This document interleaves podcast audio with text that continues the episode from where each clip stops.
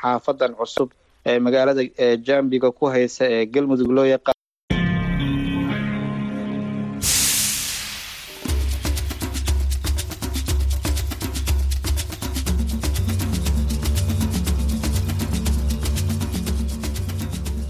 Hii ni idhaa ya Kiswahili ya Sauti ya Amerika, VOA, ikitangaza kutoka Washington DC. Karibuni katika matangazo yetu ya nusu saa yanayoanza saa 12 na nusu jioni saa za Afrika ya Kati na saa 1 na nusu usiku kwa saa za Afrika Mashariki. Tunasikika kupitia Citizen Radio nchini Kenya, RFA nchini Tanzania na 93.7 FM Kaya Mombasa, na bila kusahau FM za VOA 107.5 Nairobi na 107.8 Mombasa, 102.8 Lubumbashi, 96.2 Goma, 97.4 Bukavu na 97.7 Kisangani nchini DRC na 104.3 Kigali, Rwanda. Ninayewakaribisha hii leo ni mimi Patrick Nduimana. Katika matangazo yetu ya leo, tunakuletea kipindi cha maswali na majibu kikifuatiwa na vijimambo, lakini kwanza tunakusomea habari za dunia. Msomaji wako ni mimi BMJ Muridhi nikiwa hapa Washington.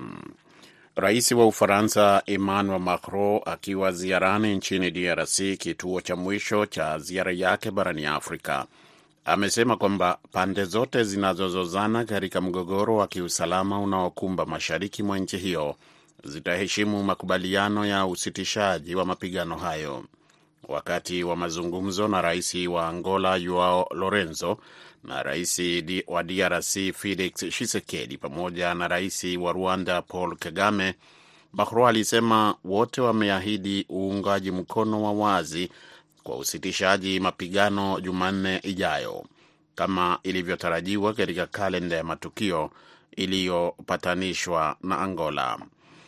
Ziara ya Macron barani Afrika ina lengo la kurejesha uhusiano uliodorora kati ya nchi hiyo na mataifa ya bara hilo. Wakati huo huo, Brussels ilisema Jumamosi kwamba inazindua operesheni ya angani ili kupeleka misaada mashariki mwa Jamhuri ya Kidemokrasia ya Kongo iliyokumbwa na mzozo, huku naye rais wa Ufaransa anayezuru nchi hiyo akisema pande zote hizo zimeunga mkono kusitishwa mapigano hayo. Operesheni hiyo itawasilishwa msaada wa kibinadamu kwa njia ya vifaa vya matibabu na lishe pamoja na vitu vingine vya dharura, taarifa ya tume ya Ulaya ilisema. Wakati huo huo, rais Emmanuel Macron hii leo ameahidi msaada, msaada wa euro milioni 34 ambazo ni sawa na dola milioni 36 za Marekani kwa eneo la mashariki mwa DRC lililokumbwa na mzozo na kusema kwamba upande wowote ambao utavuruga juhudi za amani katika e, eneo hilo unapaswa kukabiliwa na vikwazo. Macron alikuwa akizungumza wakati wa ziara rasmi nchini humo ambako mitazamo ya uungwaji mkono wa Ufaransa kwa nchi jirani ya Rwanda imechochea hisia za chuki dhidi ya Ufaransa wakati maeneo ya mashariki yanapambana na mashambulizi ya kundi la waasi la M23 ambalo Congo inaishutumu Rwanda kwa kuunga mkono. Rwanda imekanusha hilo.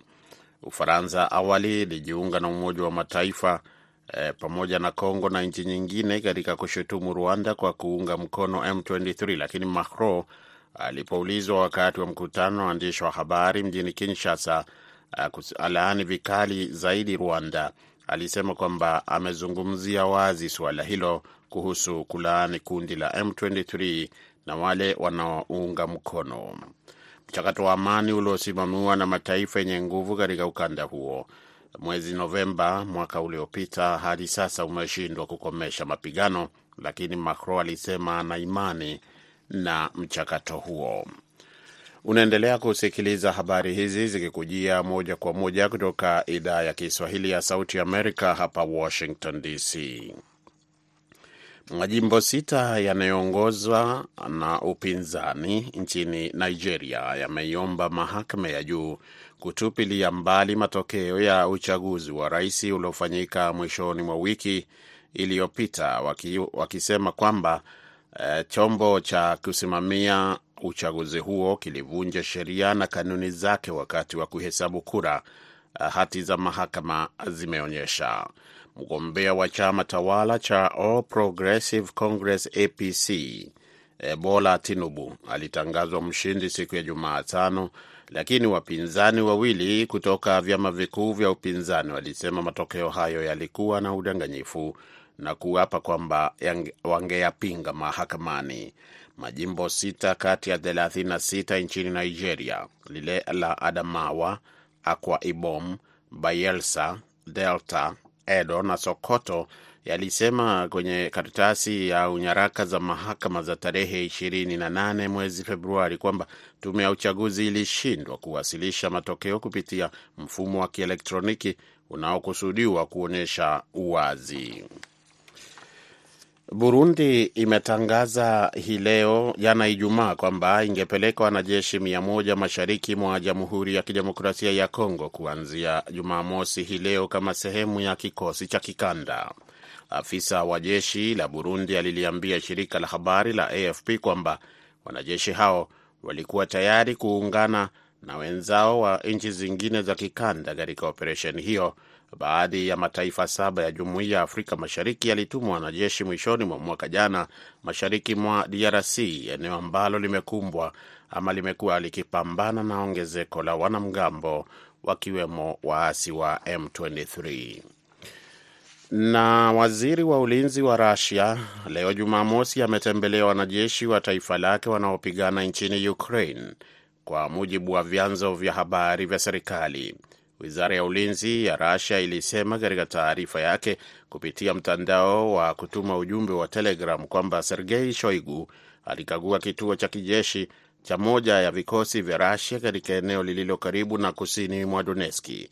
Katika video iliyotolewa leo Jumamosi, waziri huyo wa ulinzi alionekana akikabidhi nishani kwa vikosi vya jeshi la Russia.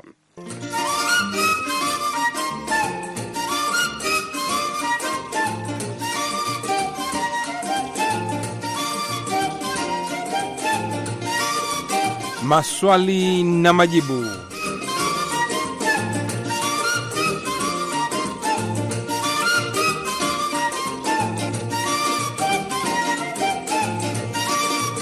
Hujambo mpendwa msikilizaji, popote pale ulipo, karibu katika kipindi kingine cha maswali na majibu kutoka idhaa ya Kiswahili ya Sauti Amerika. Hapa studio, mimi ni Abdu Shakur Abud, hii leo nikishirikiana na Kenneth Bwire kuchambua barua zenu yenye maswala moto moto.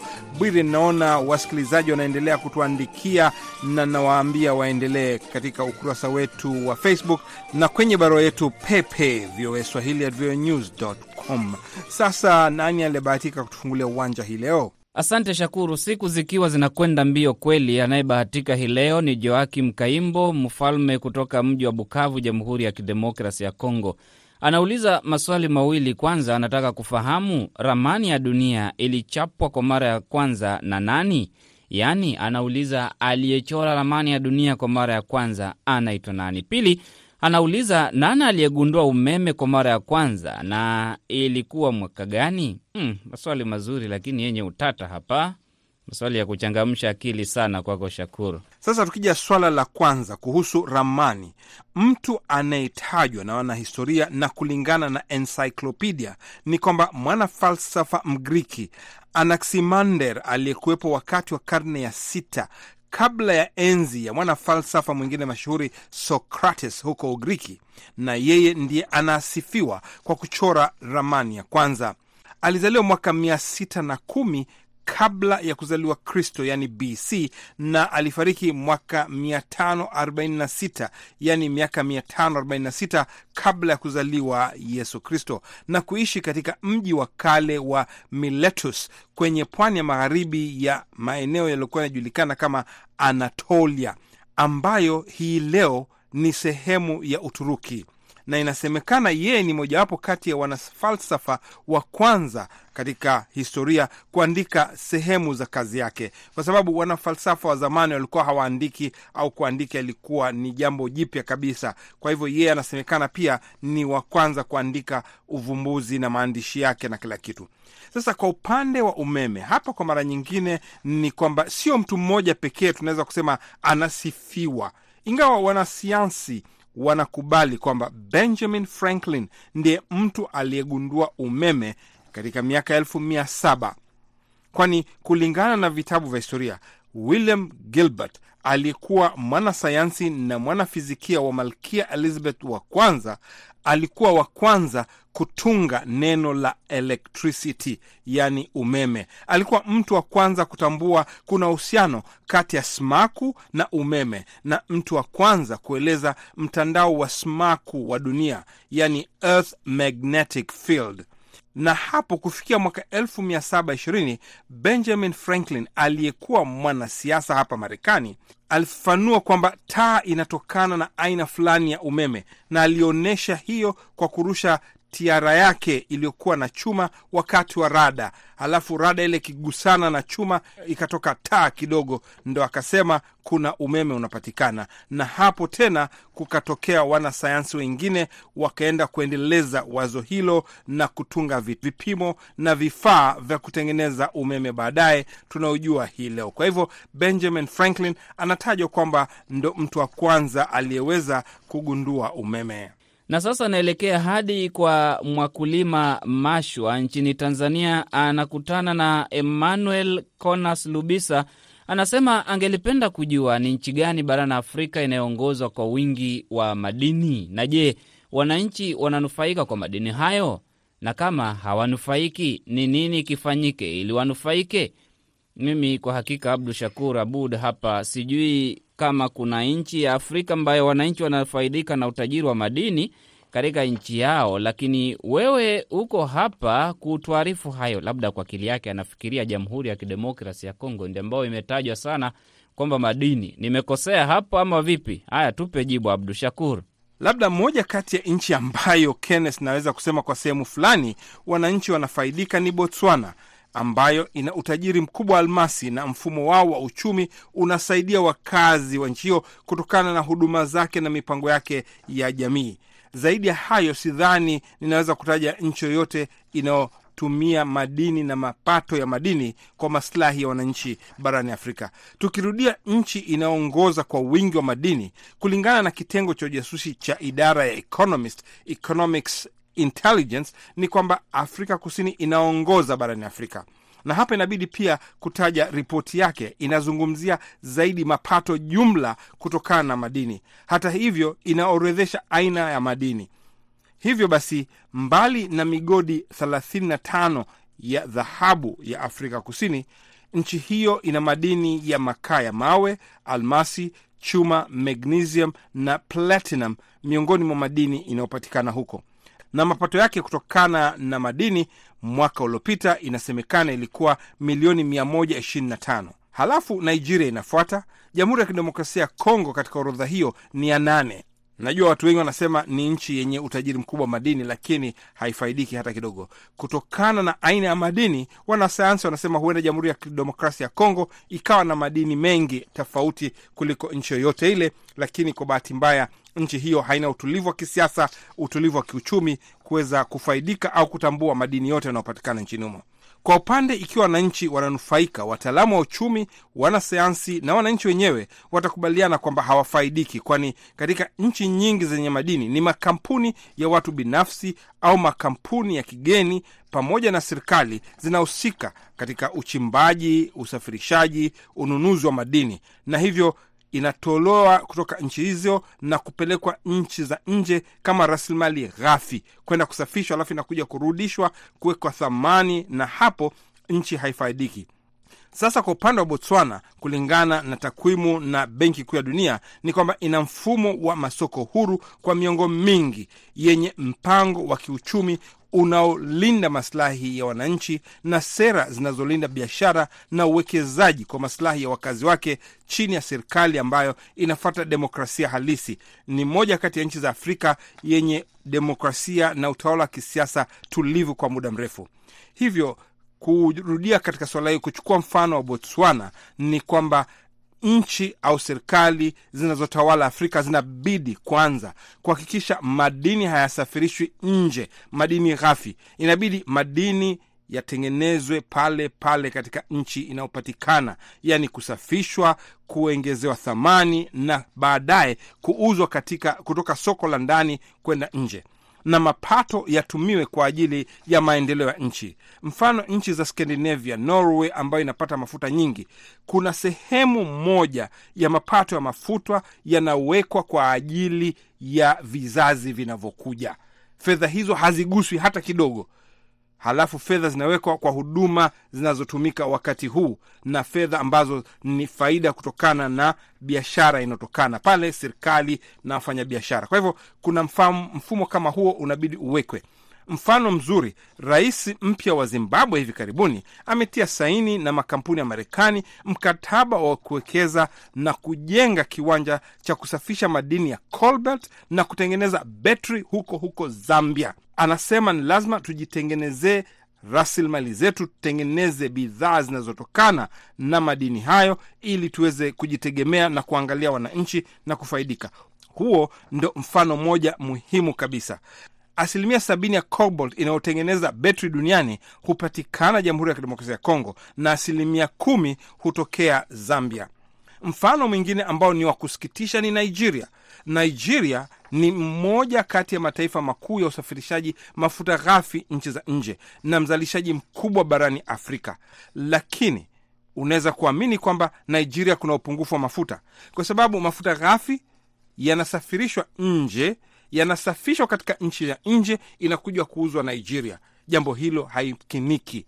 Wakati wa ukoloni mpaka baada ya ukoloni, Nigeria ilikuwa na viwanda vya kusafisha mafuta, lakini kutokana na ulaji rushwa, uzembe na kutosimamia vizuri viwanda hivyo, viwanda vimeporomoka. Nigeria hivi sasa inategemea mafuta iliyosafishwa kutoka nchi za nje. Hiyo ni hali moja ya kusikitisha katika nchi za Afrika kutokana na utajiri wa madini na rasilimali zake.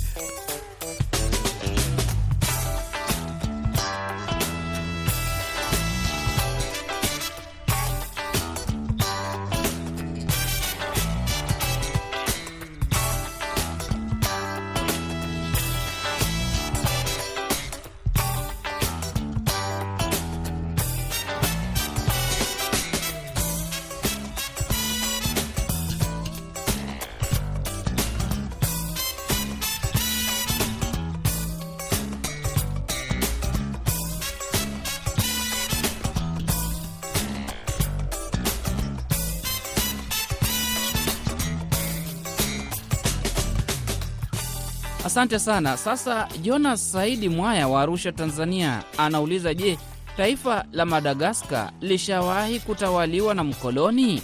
Na ni taifa hilo mkoloni alikuwa nani? Tukianzia karne ya kumi na saba kulikuwepo na mfalme katika kisiwa hicho kikubwa kabisa duniani wakati wa himaya ya kifalme iliyokuwa ikijulikana kama Imerina, na kufikia mapema karne ya 18 mfalme wa himaya hiyo Andrea Masinavalona aligawanya himaya hiyo kati ya vijana wake wane. Vijana hao wakaja katikati, wakagombana. Kijana wake Rova Antananarivo akajipanulia himaya yake na kutaka kuchukua tena Madagaskar kamili. Ni kijana wake Radama ambaye ni mjukuu wa mfalme huyo wa kwanza aliyemrithi ndiye alifanikiwa na hapo kutambuliwa na serikali ya Uingereza kama mfalme wa Madagaskar chini ya mkataba wa 1817 na mwaka 1883. Baada ya miaka hiyo yote, Ufaransa ikaivamia Madagaskar katika vita vilivyofahamika kama vita vya Franco Hova na hapo ikabaki kuwa mkoloni wa taifa hilo hadi uhuru wake mwaka 1960. Kwa hivyo mtawala wa kikoloni Madagaskar alikuwa ni Mfaransa. Kipindi ni maswali na majibu kutoka idhaa ya Kiswahili ya Sauti Amerika, VOA. Na nafasi yako Muhamad Charo unasema uko huko pwani ya Kenya, lakini hujasema mahala ulipo. Sasa unauliza mbona Paul Kagame, rais wa Rwanda, anashutumiwa kufadhili kundi la M23 linaloshambulia Kongo? Je, kuna uwezekano yeye ndiye mfadhili ama hizi ni lugha za kisiasa? Mm, ninadhani huyu msikilizaji anamaanisha uchochezi wa kisiasa hapa.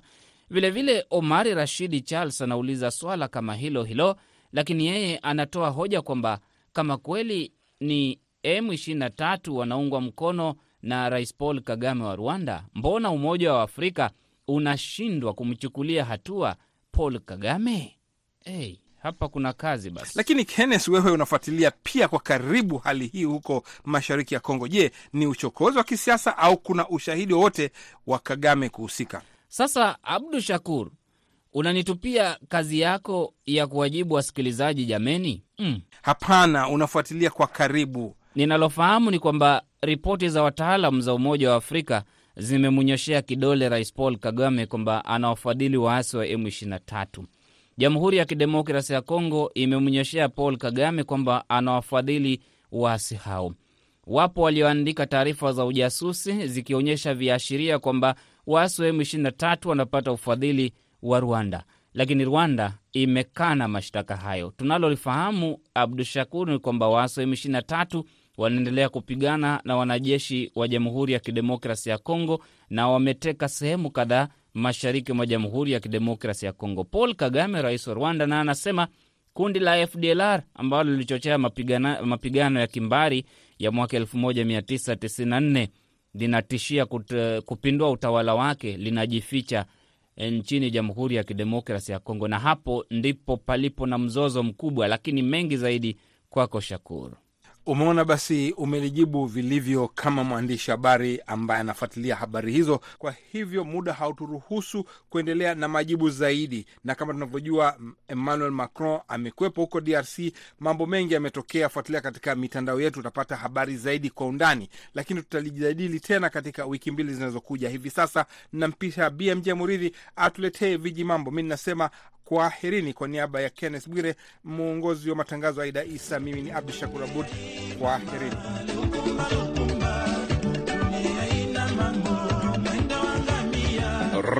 Right, msikilizaji, kitambulisho hicho ni ishara kwamba nimekamata position e, nikiwa tayari kabisa kukuletea vituko, maajabu, sarakasi na hata vitimbi vya wiki. Ni wakati wa viji mambo. Jina langu ni BMJ Mridhi.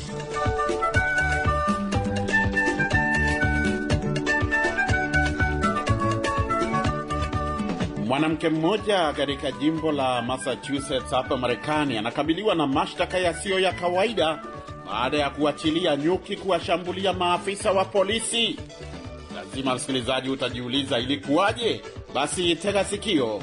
Kulingana na walioshuhudia kisa hicho kilichotokea mapema wiki hii, Rory Woods alikuwa amepewa notisi ya kuondoka kwenye nyumba aliyopanga kwa kukosa kulipa kodi kwa miezi kadhaa. Lakini wiki hii yeye pamoja na wapangaji wenzake walifanya maandamano nje ya nyumba zao katika kaunti ya Hamden kupinga kuondolewa kwa lazima. Maafisa wa polisi waliokuwa wametumwa kumwondoa Woods walikuwa na kibarua kigumu, msikilizaji, kukabiliana na waandamanaji kufuatia kizaizai kilichozuka. Woods mwenye umri wa miaka hamsini na mitano aliondoka pole pole na kuwaacha wenzake wakilumbana na maafisa wa usalama wasijui ameenda wapi. Kilichofuata msikilizaji, ni cha kustaajabisha.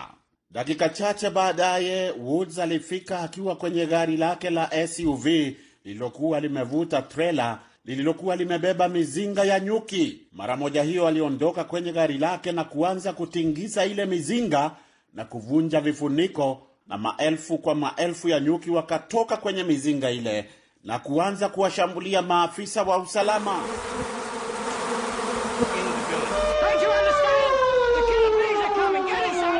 Wenzake Woods walipomwona akaingia na gari lake lililovuta trela, yamkini walijua alichokusudia kufanya na wakatoroka na kujificha ndani ya nyumba zao ambako nyuki hawangeweza kuwafikia.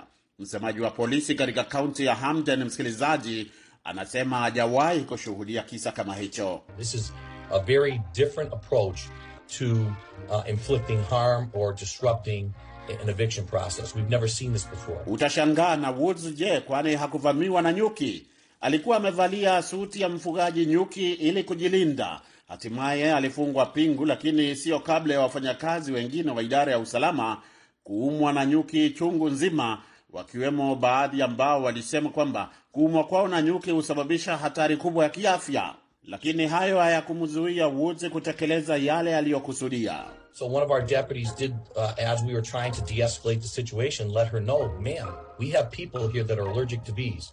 She said, good, good. Hatimaye mwanamke huyo aliwekwa pingu na baadaye akafunguliwa mashtaka ya kuwashambulia maafisa wa kulinda usalama kwa silaha hatari nyuki. Na tukiachana na hayo ya watu washambuliao maafisa wa kulinda usalama kwa kutumia nyuki, twende moja kwa moja mpaka nchini Kenya, katika kaunti ya Murang'a, msikilizaji, ambako wezi wamefanya kitu kisicho cha kawaida wiki hii. Kwa mujibu wa shirika la habari la Nation Media Group, Alhamisi wiki hii wezi walivamia kanisa moja na kuiba bidhaa na vifaa vyote vilivyokuwemo katika kaunti hiyo ya Murang'a bila kuogopa kwamba waumini wanaoshiriki katika kanisa hilo wanalichukulia kama pahala patakatifu ambapo kitu cha mwisho ambacho wangetarajia ni wezi kuvunja na kuingia na kubeba mali. Mmoja wa waumini anaeleza. Ile imefanyika hapa sasa ni almost 4.5 million, sababu kuna vitu, kuna system, kuna fensi kama hii, lakini sisi hiyo hatuna maana, hatuna maana hiyo. Kile kitu kuna maana sisi ni kuabudu Mungu. Msikilizaji, ingawa wizi ni jambo la kawaida katika sehemu mbalimbali nchini Kenya, ni nadra mno kwa wezi kuvunja kanisa na kuiba kutoka kwa madhabahu. Mwizi, mwizi, mwizi, mwizi wa haki ya mtu, mwizi, mwizi wa mali ya mtu, mwizi.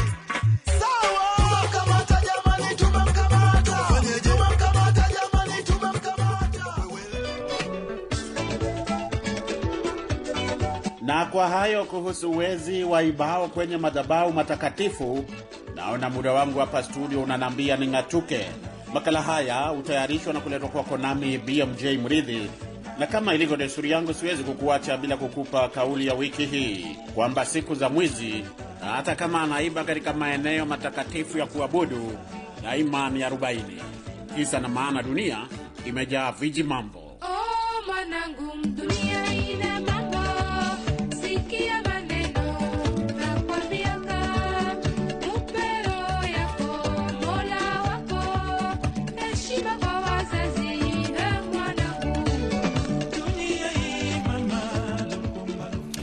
Ni kipindi ambacho hutayarishwa na kuletwa kwako na yours truly hapa idhaa ya Kiswahili ya Sauti Amerika, kipindi cha viji mambo, vituko, sarakasi na hata vitimbi vya wiki. Kabla ya hapo pia ulikuwa na mwenzangu Abdu Shakur Abud akishirikiana na Kenneth Bwire katika mpango wa uh, maswali na majibu. Usikose kuungana nasi wiki mbili kuanzia sasa kwa kipindi kingine eh, kama hicho. Basi mimi hapa naona muda unakimbia, lakini siondoki kabla sija kusomea muktasari wa habari. Rais wa Ufaransa Emmanuel Macron akiwa ziarani nchini DRC, kituo cha mwisho cha ziara yake barani Afrika, amesema kwamba pande zote zinazozozana katika mgogoro wa kiusalama unaokumba mashariki mwa nchi hiyo zitaheshimu makubaliano ya usitishaji wa mapigano. Wakati wa mazungumzo na rais wa Angola Joao Lorenzo na rais wa DRC Felix Tshisekedi pamoja pia na rais wa Rwanda Paul Kagame, Macron alisema wote wameahidi kuunga mkono kwa wazi wa makubaliano ambayo yanahitaji kwamba mapigano yasitishwe kufikia Jumanne wiki ijayo.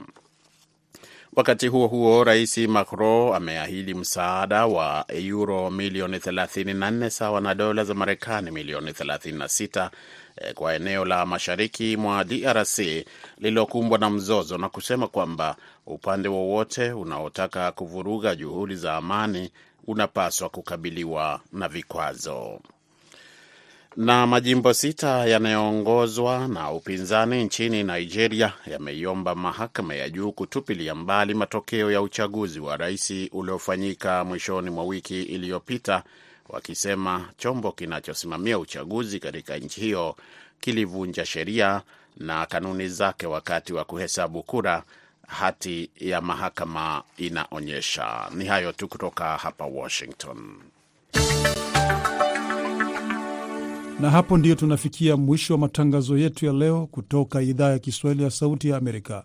Msikose kuungana nasi hapo kesho kama kawaida ifikapo saa 12 na nusu jioni saa za Afrika ya Kati na saa 1 na nusu usiku kwa saa za Afrika Mashariki. Kwa niaba ya wote walioshiriki na kufanikisha matangazo ya leo, mimi ni Patrick Ndwimana nikiwatakia usiku mwema kutoka hapa Washington DC.